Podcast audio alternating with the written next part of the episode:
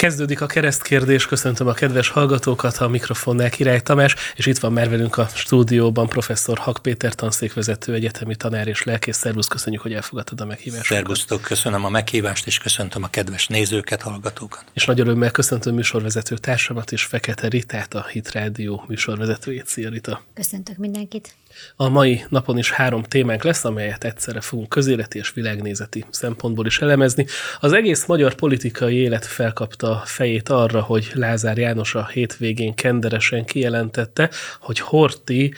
kivételes államfő, igaz magyar hazafi és hős katona volt. Ugye a hétvégén kenderesen felavattak egy felújított vasútállomást, ahol többek között Horti Miklóssal kapcsolatos tárgyak is voltak, és hát sokan úgy értelmezték, hogy ez az egész egész ez átment egyfajta horti méltatásba Lázár János részéről. Aztán erre később az egyik magyar főrabbi egy horti idézettel válaszolt, és azóta mindenki kinyilvánította magáit az ügyben, még David Pressman is, az amerikai nagykövet is nyilatkozott ebben a kérdésben. Később aztán Lázár János egy régi Antali József interjút osztott meg, amihez hozzáfűzte, hogy még mindig Horti Miklósról indulatok helyett. Ebben az interjúban Antal József is úgy úgy fogalmazott, hogy Horti Miklós magyar hazafinak tartja, aki teljes joggal és teljes elkölcsi alappal rendelkezhetett úgy, hogy hazai földben kíván nyugodni. Hortinak a személyét nagyon komoly viták veszik körül, és az ő emlékezetével kapcsolatban is nagyon komoly viták vannak, hogy hogyan kell értelmezni az ő történelmi felelősségét, akár az antiszemitizmus elterjedése miatt, akár a holokausztban játszott szerepe. Ez az egyik oldal, a másik meg, hogy sokan azt mondták, hogy a világháború, a két világháború között építette Magyarországot. Szóval te hogy látod a Horti kérdést? Igen, ugye ez a műsor azzal a szándékkal készül, ez a sorozat, hogy a napi eseményekre a Biblia tükrében próbáljunk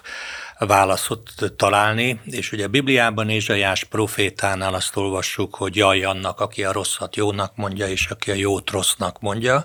Tehát eh, ez egy eh, az Isten szemében egy ítéletet kiváltó magatartása valamiről, amiről Isten úgy látja, hogy rossz, azt mondjuk, hogy jó, vagy fordítva, amiről Isten azt mondja, hogy jó, azt mondjuk, hogy rossz. Eh, ugye a, a Ugye a konkrét esetben a kérdés az, hogy tehát akkor, amit Horti tett, az jó volt, vagy rossz volt. Ugye itt egy viszonylag egyszerűbb példával hadd érzékeltessem, hogy, hogy a megítélésnél általában mondjuk egy hétköznapi esetben hogy állunk hozzá. Ha van például egy fér családapa, aki tíz év házasság után új kapcsolatot talál, és a korábbi családjától úgy akar megszabadulni, hogy kiírtja őket, élve elégeti a három gyerekét és a feleségét, akkor utólag erről az emberről azt fogja mondani mindenki, hogy ez egy szörnyeteg, feleség és gyerekgyilkos, szadista szörnyeteg,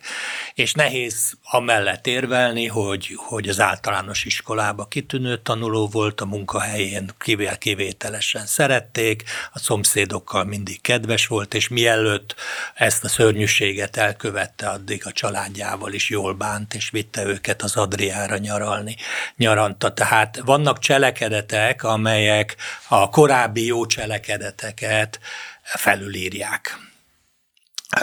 Egyébként ez fordított irányban is megtörténik a Biblia alapján, ugye amiről én itt beszélek, ezt Ezékiel proféta könyvének 18. fejezetében írja le Isten beszéde, hogy ha, ha az igaz vétkezik, akkor, akkor kárhozat jön rá, ha a gonosz megtér, akkor meg igazzá válik, tehát nagyon leegyszerűsítve a bibliai szöveget, és valóban ez az isteni mérce, hogy meg lehet térni a bűnökből, ennek megvan a bibliai módja, hogy a bűnnek kell ítélni, meg kell bánni e, e, e, ezeket. Nyilván akár a feleség és gyerekgyilkos is megtérhet, ami nem jelenti azt, hogy a büntetés, a földi büntetéstől, az állami büntetéstől mentesülhet, de hát látjuk a Bibliában, hogy, hogy súlyos bűnökből is meg lehetett térni, embergyilkosok is megtértek, a bibliai Dávid történetében benne van az, hogy nagyon szörnyű cselekedetekből, a Hitteus Uriás feleségének az elcsábításából, majd Uriás meggyilkolásából is meg tudott térni, és Isten meg tudott bocsátani, és hát Jézus is világossá tette, hogy ő nem az igazakért jött, hanem a bűnösökért. Tehát a, a a, ugye a, a visszatérve Hortira, hogy, hogy ennek fényében én azt gondolom, hogy nyilván vannak olyan cselekedetek, vannak olyan erények, amiket Horti mellett fel lehetne hozni, mint ahogy Hitler mellett is valaki mondhatja azt, hogy, hogy talpra állította Németországot az első világháború után, megújította a nehézipart, elkezdte a útépítő,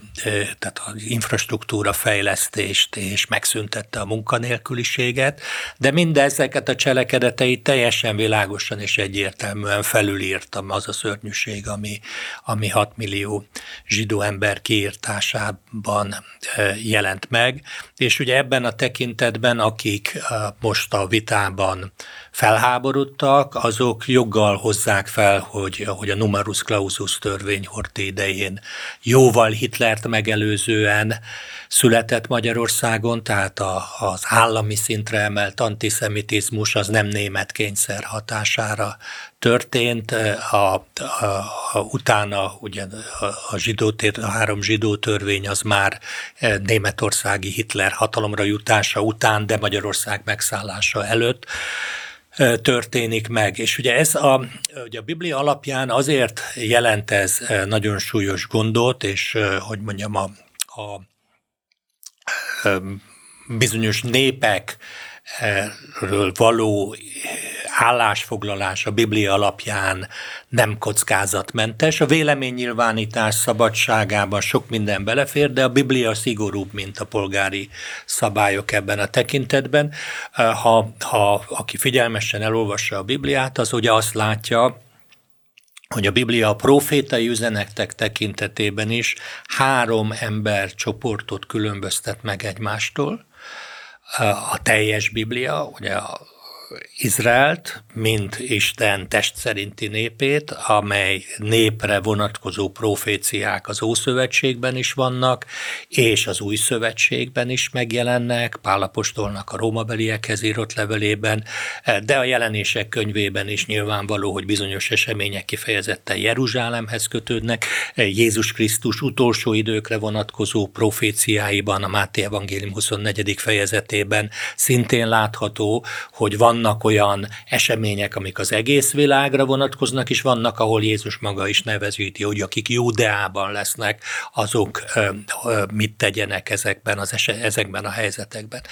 Tehát az egyik csoport, az nép, embercsoport, akit a Biblia kezel, az Izrael. A másik embercsoport, az egyház, az egyházra vonatkozóan vannak követelmények és profétai előírások. Ugye az egyház tagjaival kapcsolatos erkölcsi elvárások eh, sokkal szigorúbbak, mint a, a, mint a, a nem egyháztagokkal kapcsolatos elvárásoknál. János Evangélium 17. fejezetében Jézus azt mondja az imájában az atyához, hogy atyám, nem azt kérem tőled, hogy vedd ki őket a világból, hanem hogy őrizd meg őket a gonosztól. Tehát Jézus is arról beszél, hogy az egyház tagjai, azok benne fognak élni a világban. Korintusi levélben Pálapostól azt mondja a hívőknek, hogy nem azt mondom, hogy a kívülálló házasságtörőkkel, paráznákkal ne beszéljetek, hanem azzal, aki atyafa létére parázna, vagy házasságtörő, vagy bálványimádó, mert különben ki kellene vonulnatok a világból. Tehát akkor a második csoport az egyház, a harmadik csoport pedig a nemzetek, amit Károli fordítás fordítás pogányoknak fordít. Most ugye ez a három csoportnak e, nem a kiváltságai, hanem a felelőssége és az Istennel való kapcsolata más. Hogy a nemzetekbeliekhez tartozók, azok az egyházon keresztül át tudnak kerülni az egyik csoportból a másikba, a megtérés, újjászületés által, amit Jézus a Márk evangélium végén mond, hogy aki hisz és megkeresztelkedik, az üdvözül. Tehát be lehet kerülni az egyik csoportból a másikba. És ami, ami Izraelt illeti, uh, ugye Izraelt a teremtés könyvében látjuk, hogy Isten kiválasztja, a, a Mózes első könyve, a teremtés könyve mondja azt, hogy Isten Ábrahámot választotta, mert tudom, hogy ő meg fogja tartani a törvényt, és meg fogja rátanítani a gyermekeit, és Ábrahámnak adott ígéretek, azok ö, ö, ugye arra vonatkoznak, hogy Isten Ábrahámon és az zsidóságon keresztül fogja megáldani a nemzeteket is, és ez meg is történik Jézus Krisztus személyén keresztül. Ugye a antiszemita érzelmű magukat kereszténynek valló emberek számára rossz hír rögtön az evangélium első két verszaka, a Máté evangélium, az új szövetség első két verszaka, mely ugye úgy szól, hogy Jézus Krisztusnak, Dávid fiának, Ábrahám fiának nemzetségéről való könyv, Ábrahám nemzé Izsákot, Izsák nemzé Jákobot, Jákob nemzé Júdát és testvérét. Tehát a rögtön az új szövetség első versei megteremtik a kapcsolatot, ugye a a, a magyar fordítás is a görög eredetiből a Krisztus szót veszi át, ami felkent, ami héberül messiás, tehát az eredeti szöveg, ha, ha a Krisztus helyére a messiást helyettesítjük be, akkor azt mondja, hogy Jézus a messiás, aki Dávid fia, aki Ábrahám fiának nemzetségéből való, tehát Jézus Krisztus zsidó mi voltát hangsúlyozza rögtön az új szövetség első verse. És ugye a Bibliát komolyan vevő keresztények abban hisznek, hogy a teljes írás Istentől ihletett, a Teremtés könyvének, Mózes első könyvének első versének első szavától, amely úgy szól, hogy kezdetben, a jelenések könyvének utolsó szaváig, amely úgy szól, hogy ámen, hogy a teljes írás az Istentől ihletett, és ebben a teljes írásban az Ábrahámnak tett ígéretek között megismételten szerepel az, hogy áldott, aki téged áld, és átkozott, aki téged átkoz. Most ebben a tekintetben ugye Hortinak a főri, főrabbi úr által idézett mondatai világossá teszik, hogy ő büszke antiszemita volt. Most bibliai alapon a, az antiszemitizmus nem lehet pozitívnak tartani. Tehát nem lehet azt mondani, hogy, hogy jó. Ugye a, a, a kormányzati politika oldaláról e, én örömmel veszem azt, hogy gyakran hangzik el azt, hogy, hogy a, a jelenlegi kormány az a zsidó-keresztény értékrend megőrzéséről gondoskodik, vagy ezt szeretné elérni, hogy ezt az értékrendet, hangsúlyozottan a zsidó-keresztény értékrendet akarja képviselni, és, és én látom azt, jól látom a közösségi médiában, hogy, hogy vannak akik, akik nem látnak különbséget a 90-es évek vagy a 30-es évek jobb oldala és a mostani jobb oldal között, de szerintem ez egy igaztalan álláspont. Csak Lázár János nem pont erre erősített rá a mostani akciójával? A, kicsoda? Lázár János. De igen, de igen, pontosan. Tehát én, én azt gondolom, hogy Lázár János esetében én te nagyon tehetséges politikusnak és rendkívül szorgalmas politikusnak tartom. Nem tudom eldönteni, hogy ez a mondat, vagy ezek a mondatok, amik elhangzottak, ezek, ezek az ő őszinte meggyőződését jelentik, vagy, vagy egy, egy politikai stratégia, hogy szeretnének a, a mi hazánktól visszanyerni e, szavazókat, de de bármelyik megoldás rossz,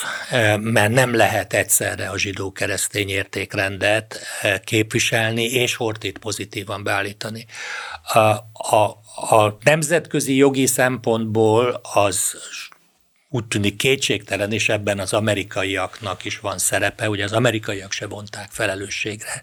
eh, Hortit háborús bűncselekmények miatt, az amerikaiaknak lett volna lehetőségük Hortit letartóztatni, ugye Horti hosszú évekig élt még Portugáliában a második világháború után, tehát ebben a tekintetben az amerikai nagykövetnek a nyilatkozatához az a bibliai idézet jut eszembe, hogy először a gerendát érdemes kivenni saját szemből, mielőtt mások szeméből a szálkát keressük, tehát Amerikanak is lett volna a teendője ebbe a kérdésbe, ha úgy érzi, hogy itt súlyos ügyek vannak. De ezzel együtt szerintem azt világosan kell látni a Fidesznek is, hogy, hogy válaszúton vannak, tehát vagy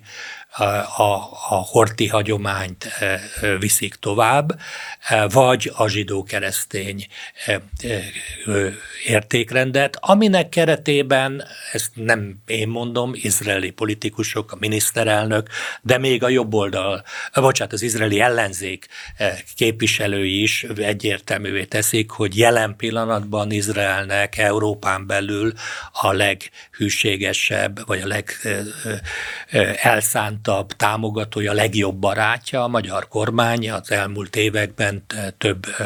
a gázai övezetben kirobbant konfliktus esetén a magyar kormány akadályozta meg az e- Európai Unió Izraelt elmarasztaló egyoldalú nyilatkozatát, ezt az izraeli diplomácia nagyon is érzékelte. Az ENSZ különböző fórumain rendszeresen Magyarország úgy szavaz, amit az izraeliek barátságjelének látnak, az különböző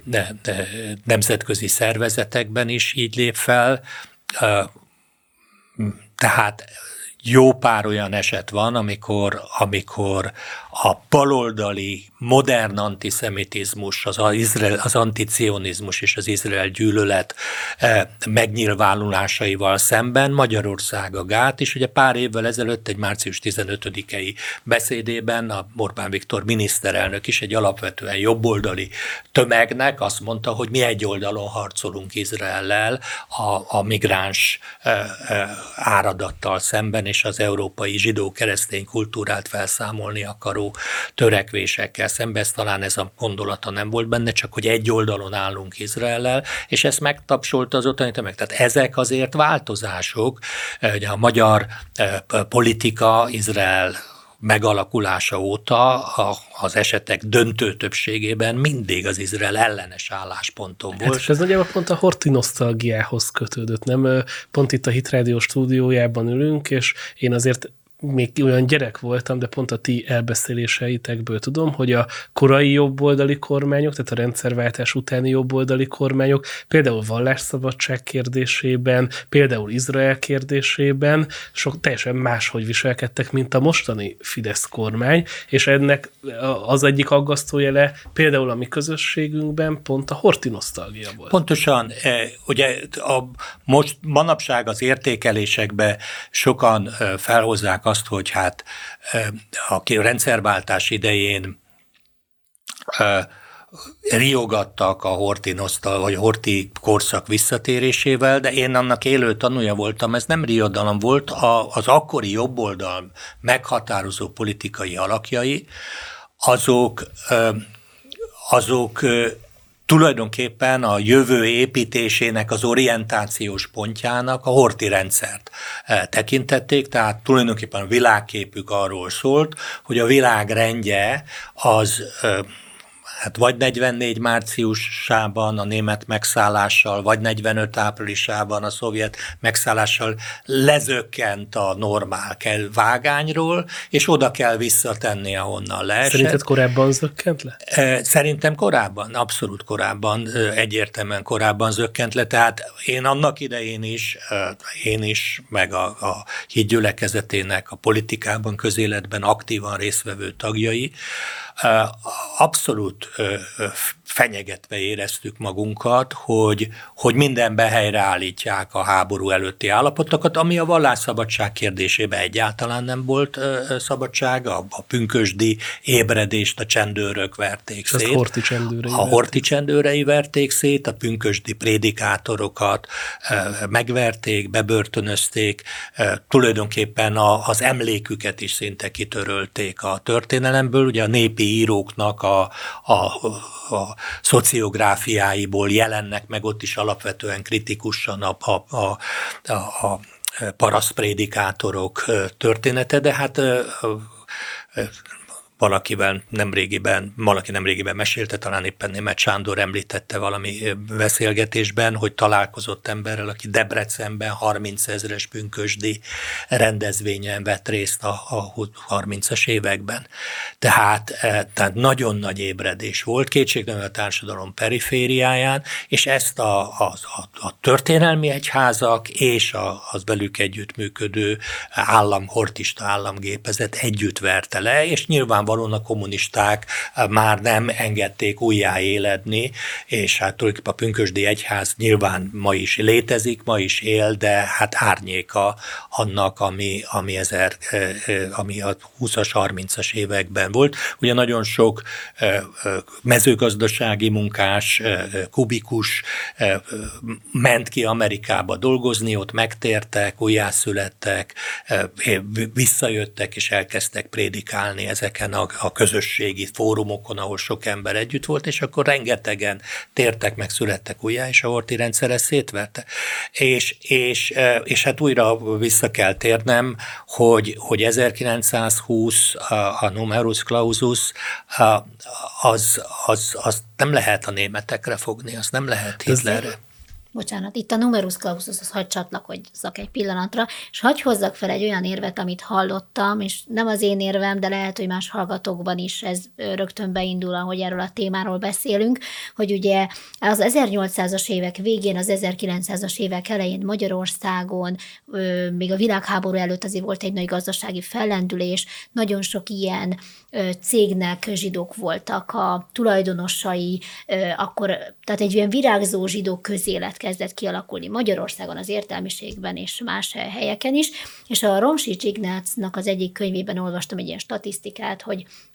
az újságírók között és egyéb ilyen szakmákban milyen módon képviseltették magukat a zsidók, és magas százalékok voltak ezek az értelmiségi szakmák, és sokan úgy gondolják, hogy Hortinak ez egy politikai lépése is volt, hogy elkezdődött egyfajta társadalmi feszültség Magyarországon, ezek miatt a számok miatt, és hogy ezt így módon próbáltam meg ő orvosolni, és nagyon érdekelne a véleményed erről, mert ha ezekre a kérdésekre sikerülne választ találni, akkor talán a mai napig ez hat, hogy hogyan élünk mi együtt itt Magyarországon. Illetve talán még egy szempontot hadd hozzak be, a revizionizmus, illetve a tanácsköztársaságnak a kérdése, hogy ugye az volt a mondás, hogy a tanácsköztársaságról a zsidók tehetnek, tehát ha ezt így egy csomagba vesszük, akkor lehet, és tudom, hogy nem jogos válasz, csak hogy ezek az indokok hogyan férnek meg ebben a kérdésben. Igen, én, én nem vagyok történész, és nem is akarok történészi babérokra törni, de az egyértelmű, hogy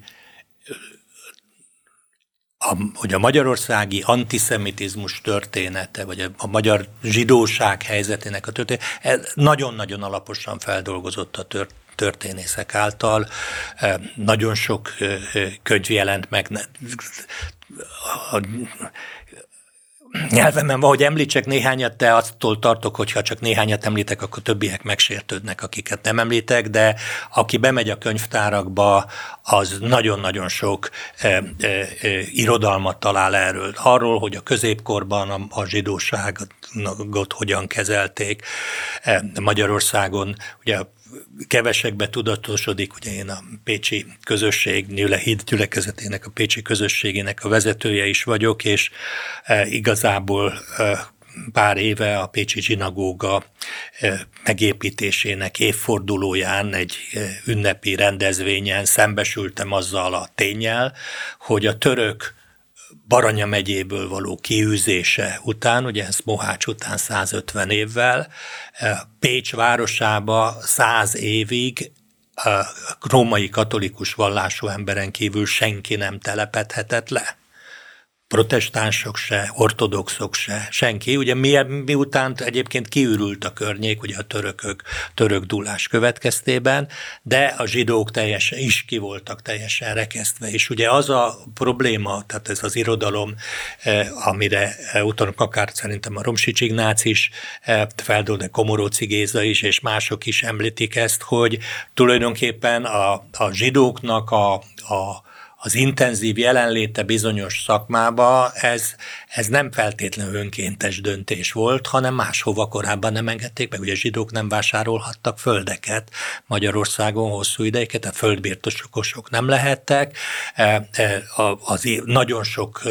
a gazdaság nagyon sok területéről ki voltak zárva. Ugye a középkorban, amire utaltam, hogy voltak városok, például Pécs városa, ahol, ahova nem, e, nem telepedhettek le. Tehát gyakorlatilag azok a szakmák maradtak meg a zsidóságnak, amik, amik újonnan keletkeztek, tehát ebben kétségtelenül a, a a, a banki szakma, ugye a pénzváltás, amit a Bibliában is látunk, hogy, hogy régóta létező, és, és ugye zsidó közösségek, a nagyon erőteljes bibliai értékekhez ragaszkodva, hát tulajdonképpen papírokkal adtak kölcsön, tehát ha egy, egy, egy antwerpeni zsidó adott egy pap, papírt valakinek, hogy ez letétbe helyezett nálam X mennyiségű aranyat, akkor ezt Budán egy másik zsidótól felvehette az illető, tehát egy a banki hitelezés, és így tovább ezeken a területeken kétségtelenül, hogy a lakosság arányához képest felülreprezentáltak voltak a zsidók, és az is egyértelmű, hogy ugye Trianon után az elcsatolt területekről nagyon nagy számba jöttek orvosok, jogászok, értelmiségiek, akik, akik számára úgymond helyet akart készíteni. Tehát volt egy pragmatikus megfontolás, ami rárakódott az évszázados, a történelmi felekezetek teológiájában is megjelenő úgymond keresztény antiszemitizmusra. Ez a helyettesítési Ez a helyettesítési A zsidók feszítették meg a messiást és a... Ugye egyfelől ugye a zsidóknak a, a, a az istengyilkosként való beállítása, és ugye az a helyettesítési teológia, amivel nyilván vannak kedves hallgatók, akik ezt nem ismerik, ugye az a lényege, hogy ezen teológia szerint valójában csak két csoportra vonatkoznak az ígéretek, csak az egyház és csak a nemzetek, a pogányok vannak, és tulajdonképpen az Izrael és a zsidóság számára adott ígéretek, azok, azok, azokat már az egyház vette át, tehát az egyház helyettesítette az Isten által adott profétikus ígéretekben Izraelt. Most ugye ebben a, például ezt a helyettesítési teológiát nagyon keményen kihívás elé állította 1948 Izrael állam létrejötte, annak ellenére, hogy alapvetően kommunisták és baloldaliak, szociáldemokraták eh, hozták létre Izraelt, a Bibliát ismerő eh, evangéliumi keresztények már Izrael állam létrejöttében is kezdtek eh, kezdték látni a proféciák, az ószövetségi proféciák beteljesedését, és a 67-es háborúnál már egyértelműen a Bibliát, a Bibliát olvasó, a Bibliát ismerő evangéliumi keresztények, akik a, akik a történelmi felekezetek eh, tradicionális tanításaitól függetlenül tisztán a Bibliából akarnak tájékozódni, azok eh, hát a zsidó barátainkkal együtt úgy látják, hogy, hogy ami zajlik Izraelben és ami zajlik Jeruzsálemben, az az évezredes proféciáknak a beteljesedése, hogy Isten eh, szétszórja a népét a bűnei miatt, és majd az idők végén újra egybegyűjti a népét, és, és eh, a, ugye a, a csontokra hús, bőr keletkezik, és ott, ahol halottak voltak, ott újra élő nemzet lesz. E, tehát ez, ez egyébként hát a mai napig is ugye magyarázza az evangéliumi keresztényeknek a, a, az Izraelhez való pozitív viszonyát, és a, és a, a zsidósághoz való pozitív viszonyát, és, és újra hangsúlyozom, hogy például ugye a jelenlegi e, magyar kormányzat az elmúlt években nagyon e, sokat tett abban, hogy a magyar politika elmozdult. Ugye újra hangsúlyozom, hogy a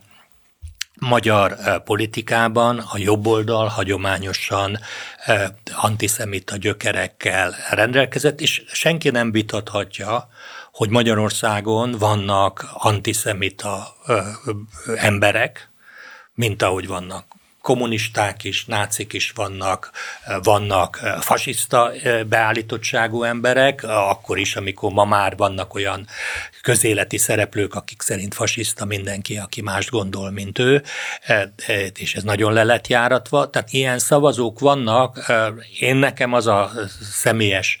meggyőződésem, hogy az arányuk lényegesen kisebb, mint a 90-es években volt, hogy a magyar jobboldal sokat változott, nem eleget, egyértelmű. Ebből a szempontból én úgy érzem, hogy Lázár János megnyilatkozása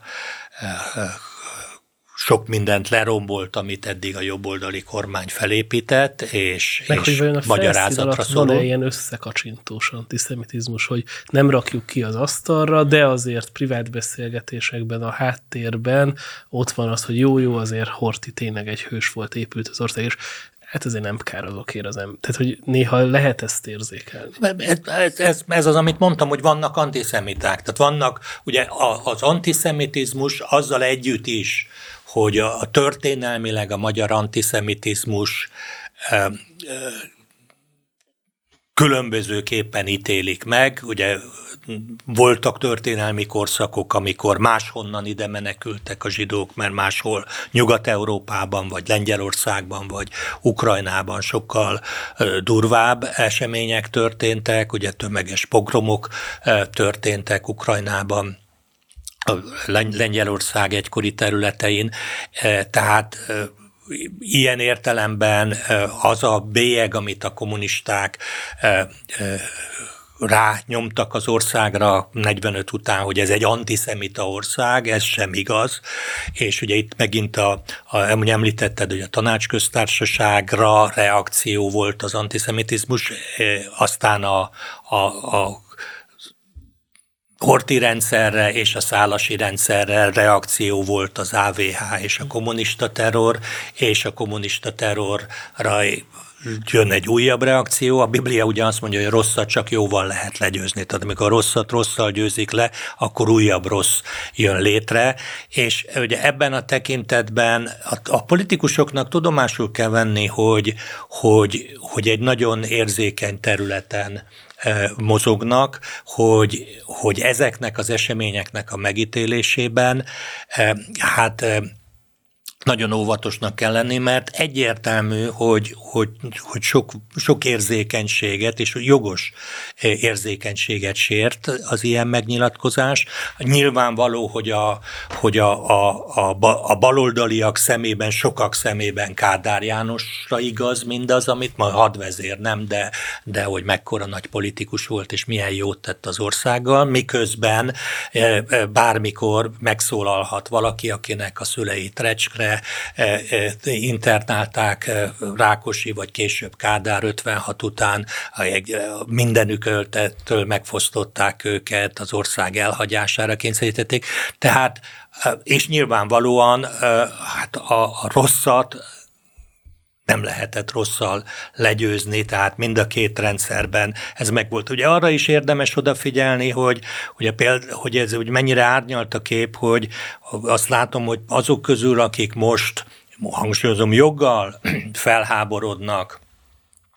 azon, amit Lázár János mondott, ugyanilyen lelkes, ugyanezzel a lelkesedéssel támogatják az ukrán banderistákat, akik nem azt állítom, hogy csak banderisták vannak, de hogy vannak banderisták, akik ugye másfél millió ember haláláért felelősek, és őket, tehát ők, őróluk most nem beszélünk, őt arról most nincsen szó, hogy, hogy mert hát a banderisták is jó emberek, hogyha az oroszok ellen harcolnak, ugye most ez nem az én érvem, hanem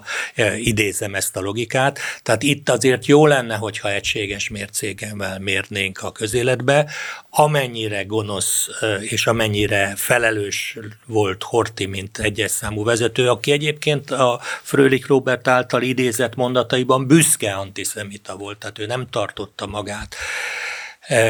nem tartotta ezt szégyen teljes dolognak, büszke antiszemita volt, és, és ilyen értelemben miközben nyilvánvaló, hogy, hogy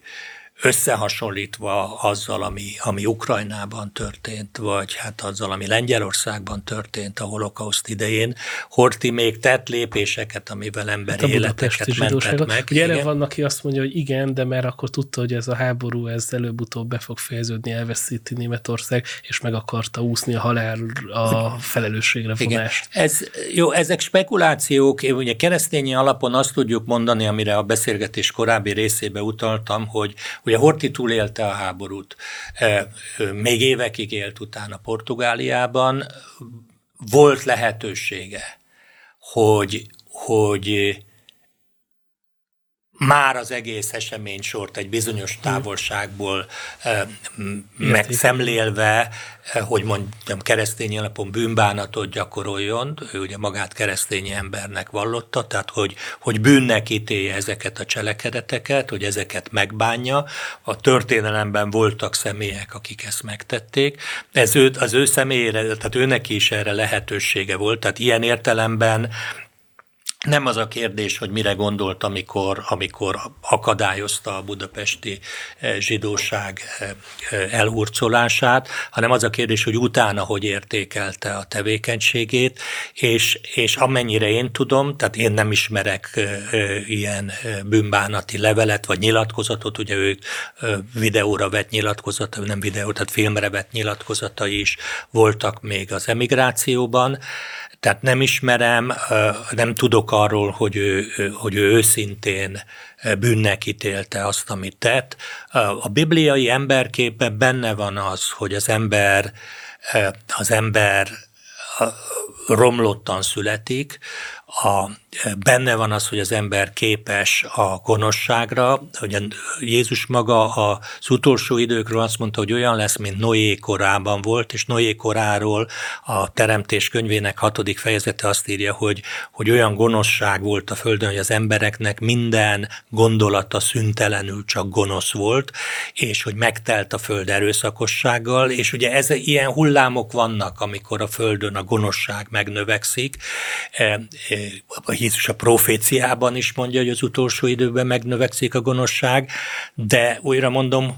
Hortit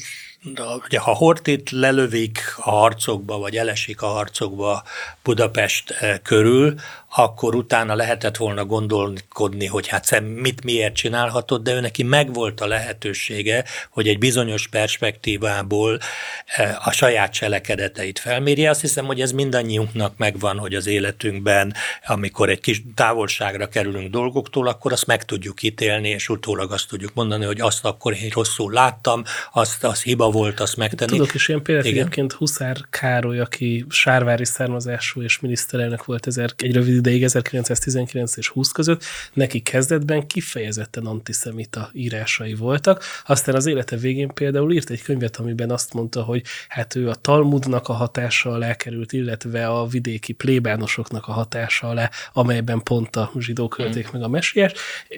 gondolatok mentén, és hogy abszolút revidiálta az álláspontját például zsidóság kérdésében, és az életét úgy fejezte be, hogy azt mondta, hogy azok az antiszemita megjegyzések, azok hibák voltak, és ez még bőven abban a korszakban volt, amikor egyébként nem volt divat filoszemitának lenni. 1941-ben halt ő meg. Így, így van, tehát azért mondom, hogy ez az út Horti számára is lehetőséges lett volna. Tehát amikor a Horti tevékenységének az egészét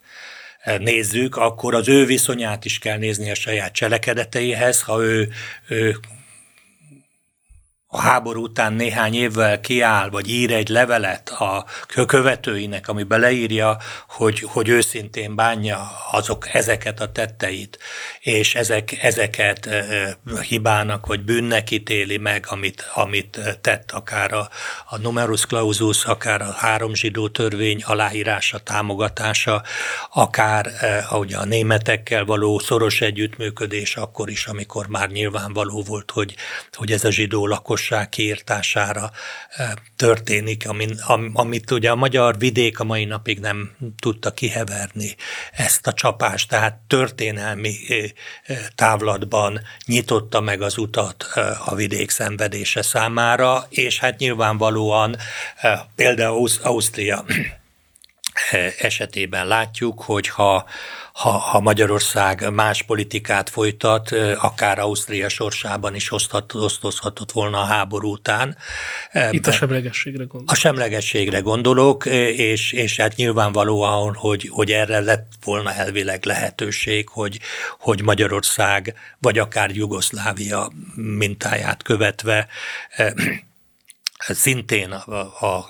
távolabb kerüljön a szovjet blokktól, és megkímélhette volna Magyarországot, akár a Rákosi, akár a Kádár rendszernek a, a, a dolgaitól. Tehát ebben az ügyben szerintem politikusoknak nem bölcs dolog megszólalni, mert, mert miközben bizonyos szavazói rétegek ket vonz, közben nagyon nagy szavazói rétegeket taszít ezzel, és újra mondom, ha, ha egy politikus azt mondja, hogy én a zsidó-keresztény értékrendet képviselem, ebbe a zsidó-keresztény értékrendbe Horti Miklós személye ugyanúgy nem fér bele, hogy Kádár János személye, vagy Rákosi személye sem fér bele, és nem méricskéljük azt, hogy, a, hogy, hogy Kádárnak a taktikája, vagy a, tudom, a lakótelep építési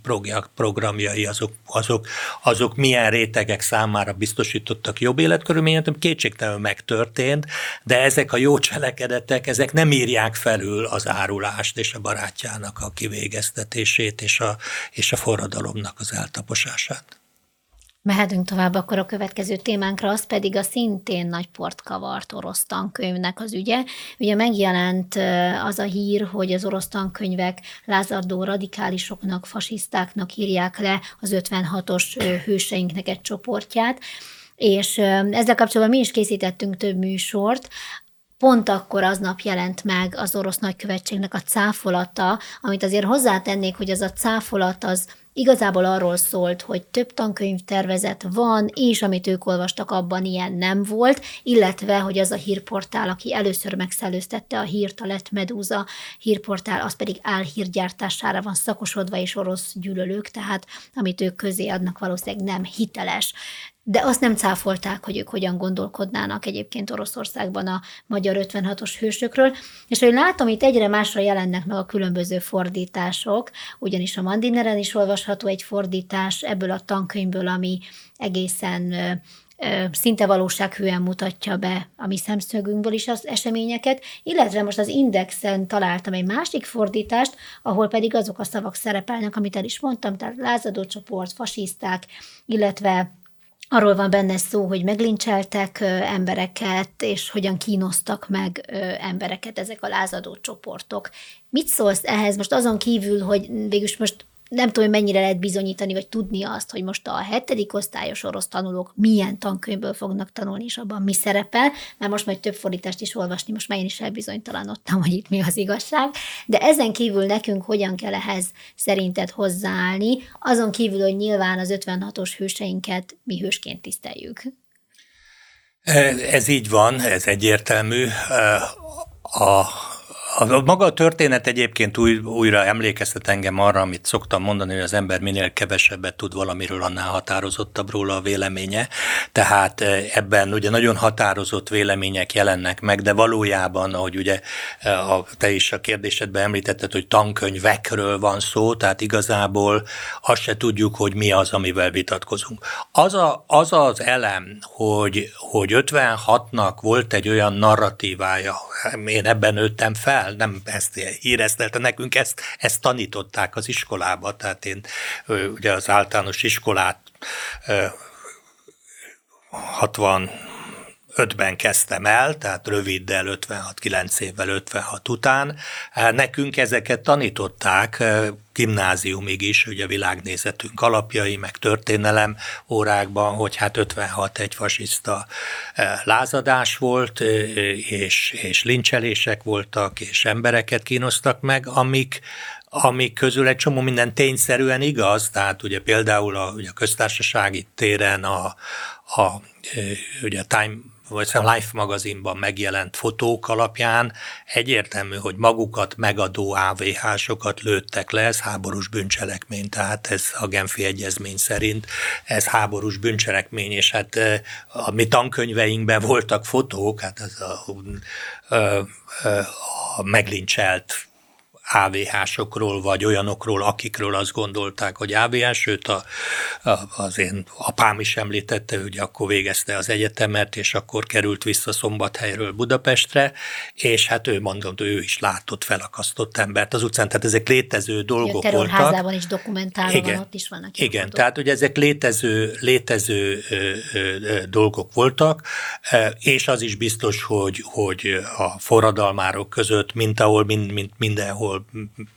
megjelennek bűnözők is, akik a lehetőségekkel élnek, megjelennek emberek, akik személyes leszámolásról szólnak. A, a kérdés az, megint csak szinte össze vetve a Hortival, hogy, az, hogy az egész, hogy ez majd ilyen történelmi, majd történelmi óra, igen, hogy, hogy, a, hogy az egész értékeléséről mi szó, és hogy ki melyik oldalról látja az eseményeket. Most abból a szempontból, hogy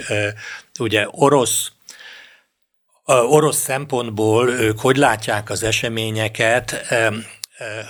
ezen hát nem kell meglepődni, szerintem, ha valaki előveszi a román vagy a szlovák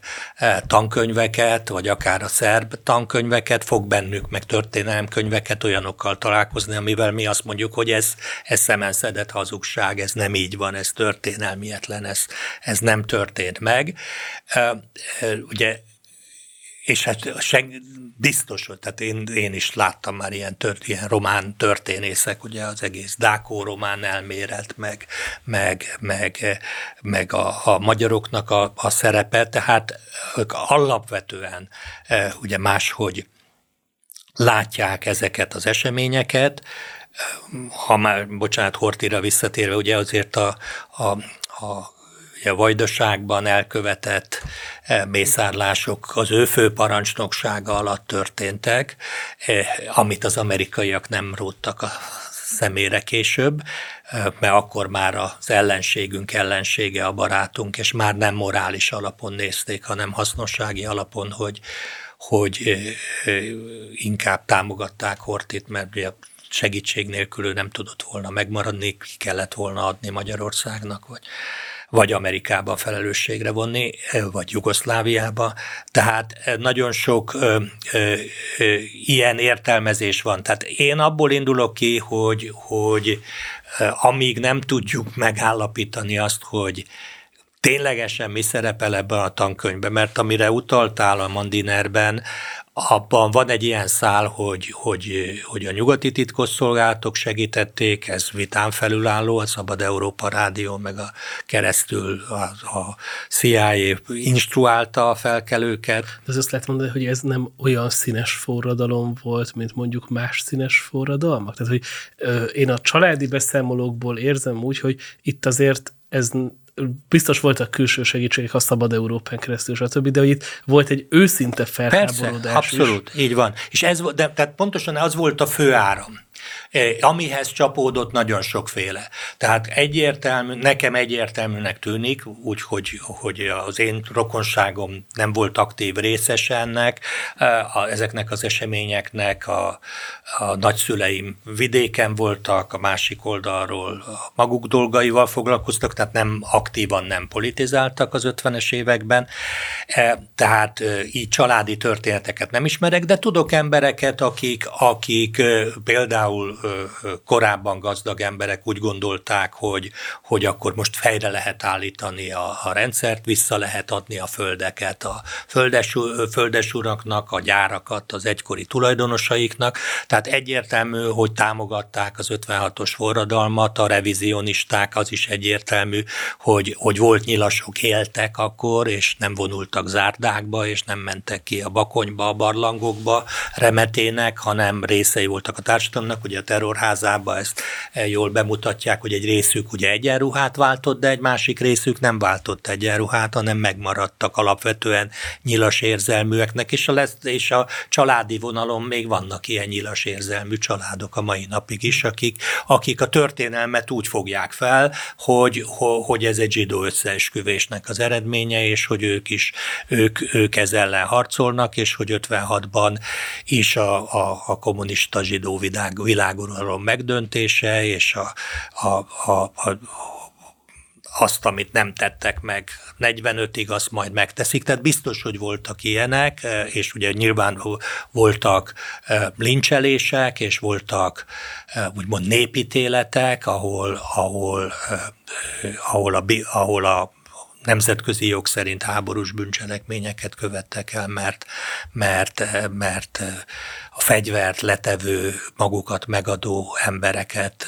nem, nem lehet kivégezni, tehát ez a nemzetközi jog ezt egyértelműen eh, tiltja. Szóval voltak ilyenek, de nem ez volt a fő irány, tehát nem ez volt a, a, a, a, a forradalomnak a középpontja. Most nyilván azok az orosz emberek, akiknek a, rokonai meghaltak Magyarországon ezekben a harcokban, azoknak kell valami vigaz, hogy miért volt értem, és mint ahogy most is adnak a szülőknek egy vigaszt, hogy a gyerekeik miért halnak meg Ukrajnába, hogy ez igaz-e vagy nem, e, azt, azt nyilván mi, akik itt vagyunk, tudjuk, hogy nem igaz, hogy, hogy ez egy fasiszta forradalom volt, nem igaz az, hogy, hogy, hogy ez, egy, ez egy tömeges mészárlás és, és, és lincselés és kínzás volt, miközben nyilván egy-két eset volt, mint ahogy ugye láttuk azt, hogy, hogy, hogy a, a nyugati államok iraki beavatkozásánál is történtek ilyenek, fogolykínzások, ártatlan civilek megölése, Afganisztánban is történtek, hát harci eseményeknél, forradalmaknál ez eh, megtörténik. A tankönyvírónak az a feladata, hogy, hogy az egész folyamatot egészébe ábrázolja, és akkor megemlítheti persze, hogy vannak, akik ezt így és így értelmezték. Ugye a, talán a magyar közéletben emlékszem, talán Havas Szófia volt, akinek, talán ha jól emlékszem, az édesapja ugye katonaként vagy ávósként elesett, meghalt, ők, ők ugye úgy, ha, ha nem most lehet, hogy ebben tévedek, de hát vannak emberek, akiknek a, a rendszer oldalán álltak a szeretteik, és ők, ők, ők nyilván nem, nem úgy élik meg, hogy a, hogy, hogy az ő éle, a, a rendszerért életüket áldozó szeretteik azok, azok egy rossz ügy mellett voltak. Miközben itt is nyilván a egykori kommunisták között is volt lehetőség megtérésre, és hát sokakat tudunk, akik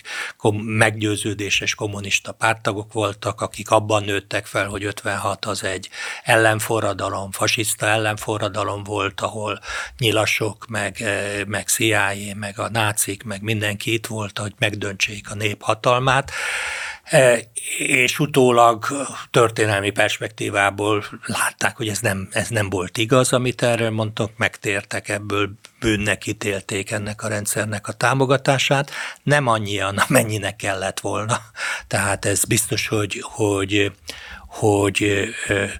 mind a két oldalon, tehát mind a jobb oldalon, mind a bal oldalon lett volna lehetőség, és ok is arra, hogy szembenézzenek a múltukkal, mint ahogy mindannyiunknak a saját életében is, amíg élünk, van lehetőségünk, hogy dolgokkal szembenézzünk, és utólag azt mondjuk, hogy valamit én akkor rosszul láttam, rossz ügyet támogattam, ha ma mai fejemmel nem így ítélném meg, vagy nem így, nem így, nem ezt mondtam volna, vagy nem ezt tettem volna. Ugye a történelemnek ez az egy kicsit ilyen individualista, egyéni megközelítése, amit szerintem sokan megértenek, főleg itt Magyarországon, hogy vannak családok, esetek, személyek, és azok másképp látnak dolgokat, de itt ezeknél a szövegeknél, és időhiányában én nem olvastam fel az egészet, de itt az NSZKNDK-ról is lehet olvasni olyan stílusban, ami nekünk is furcsa, hogy nem gondolod azt, hogy van egy veszélye annak, hogy mondjuk az orosz társadalom, vagy az orosz vezetés pont emiatt a háború miatt elkezdi ide,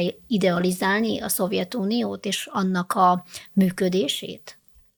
Hát ennek körülbelül ugyanakkor a veszélye van, mint hogy Magyarország helyre akarja állítani a Nagy Magyarországot, és vannak, akik idealizálják a Nagy Magyarország eh, eh, térkép, Magyarország létét. Eh,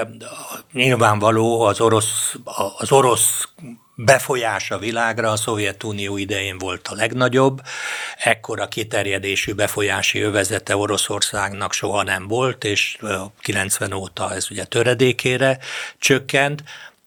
én a, a háborúban nem akarok belemenni, de hát azért emlékszünk rá, elő lehet keresni azokat a kommentárokat, hogy, hogy azért kell megállítani az oroszokat, mert ha gyorsan nem állítjuk meg, akkor Berlinben kötnek ki, és hát azért most már eltelt másfél év látszik, hogy a, hogy a, hogy a Nyeperig nem tudnak eljutni, tehát vagy, vagy a nyugati titkosszolgálatok teljesen ö, alkalmatlanok voltak annak a felmérésére, hogy mekkora katonai erőt képvisel Oroszország, vagy becsaptak bennünket, tehát egyszerűen hazudtak, amikor azt mondták, hogy milyen nagy a veszély. Tehát a, a, az alapkérdés, hogy Oroszországban vannak-e olyanok, akik, akik álmodoznak arról, hogy, hogy újra visszaszerzi Oroszország azt a befolyását, amit az 1960-as, 70-es, 80-as években, amivel rendelkezett. Persze, hogy vannak ilyenek, hát biztos, hogy vannak. A kérdés az, hogy ők, ők mindenféle ilyen, hogy mondjam, vörös csillag klubokban, meg Lenin emlékezett klubokban eh, néhány vodka mellett álmodoznak erről, vagy frusztrált történészként írnak történelem tankönyveket, amiben, amiben eh, a saját szubjektív eh, történelem szemléletüket és vágyaikat ültetik bele, vagy ők vannak a Kremlben, és ők határozzák meg az orosz politikát, és ez az orosz stratégia. Ugye a ezt óvatosan mondom ki, de, de hát azért az egy ténykérdés, hogy a, hogy a, hogy a, a NATO határa jóval közelebb került Oroszországhoz, mint 90 előtt volt, és nem azért, mert Oroszország elmozdította a határait. Tehát, tehát ugye az, hogy Oroszország szeretne maga körül, tehát szeretne úgy látni a világot, ahogy Moszkvából látják, és szeretnék azt, hogyha ha ugye a, akár a második világháború sok tízmillió, teszem 20 hány millió, 20, több mint 20 milliós ember vesztesége, és utána hát ugye voltak veszteségek, ember, tehát halottak voltak Magyarországon is, azt hiszem talán Csehszlovákiában is, hogy, és ugye emberek eh, éltek le éveket eh, Németországban katonaként, ott nőttek fel, hogy mindezt, mindezt hogy ők úgy lássák, amikor tükörben néznek, hogy micsoda gonosz hódítók voltunk, akik elnyomtuk Európát, más se így látja a saját történelmét. Tehát az, hogy az oroszok nacionalisták, azt, azt azt más nacionalisták nem kér, nehezen kérhetik számon, és ugye ezért eh, lenne jobb, hogyha a nacionalizmus helyett inkább a patriotizmus lenne jelen Európában, mert, mert, eh, mert gyakorlatilag nincs olyan ország Európában, amely, amely eh,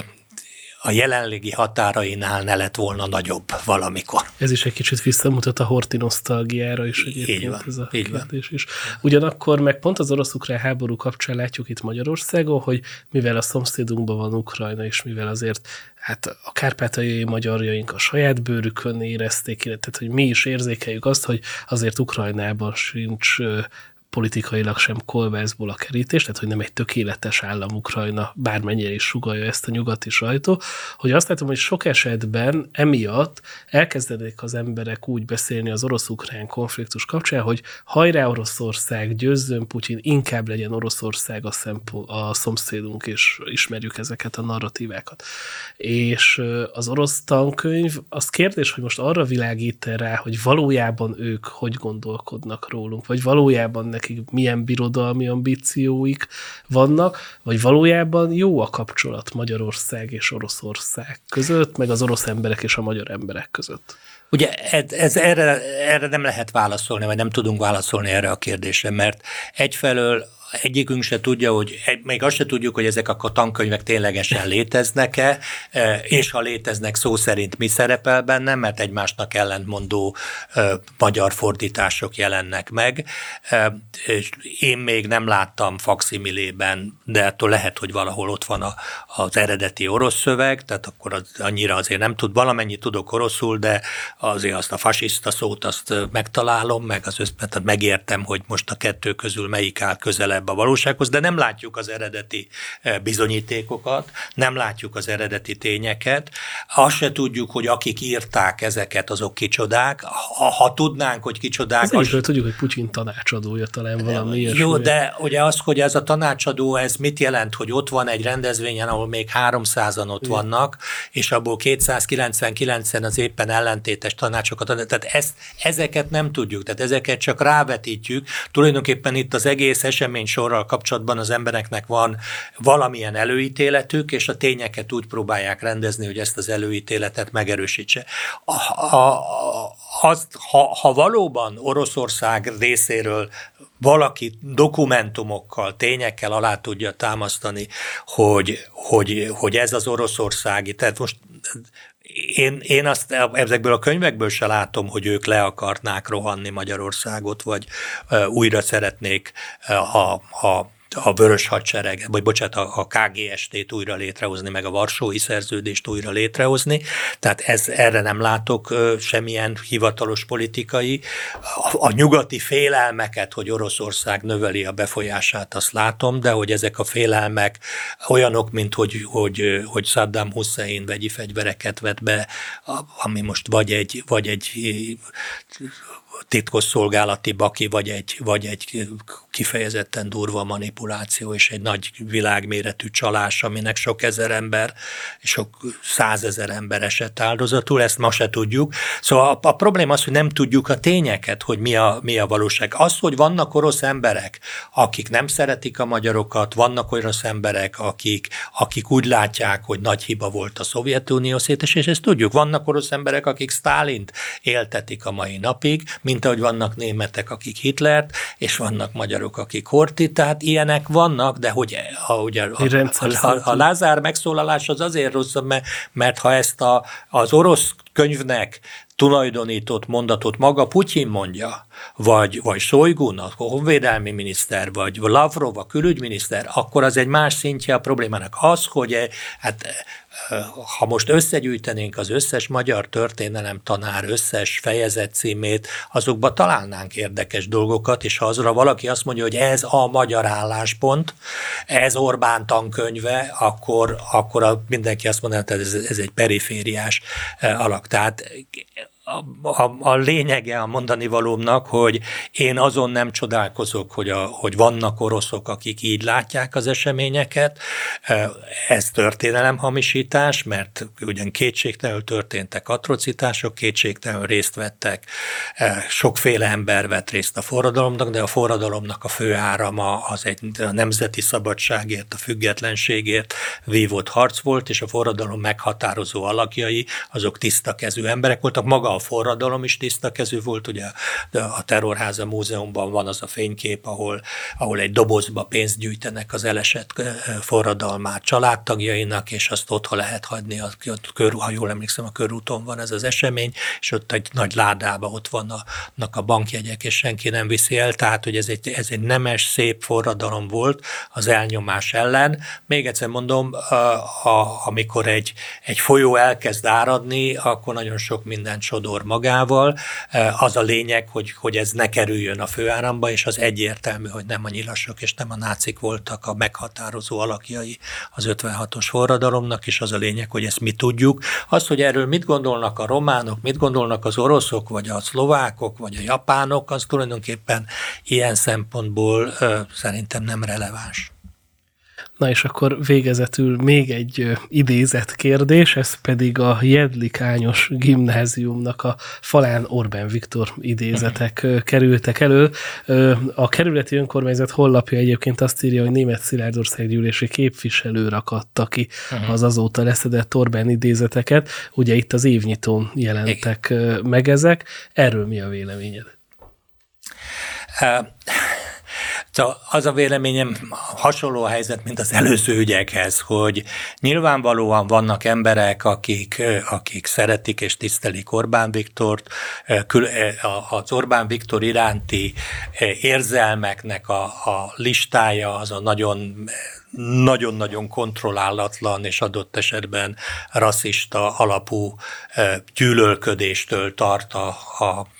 a, az olyan szintig, hogy biztos, hogy van, akinek van a lakásába képe Orbánról, és, és virágot tesz elé minden nap. Tehát, hogy nagyon sokféle érzelem kapcsolódik. Ugye egy olyan politikusról van szó, aki 35 éve a magyar politika meghatározó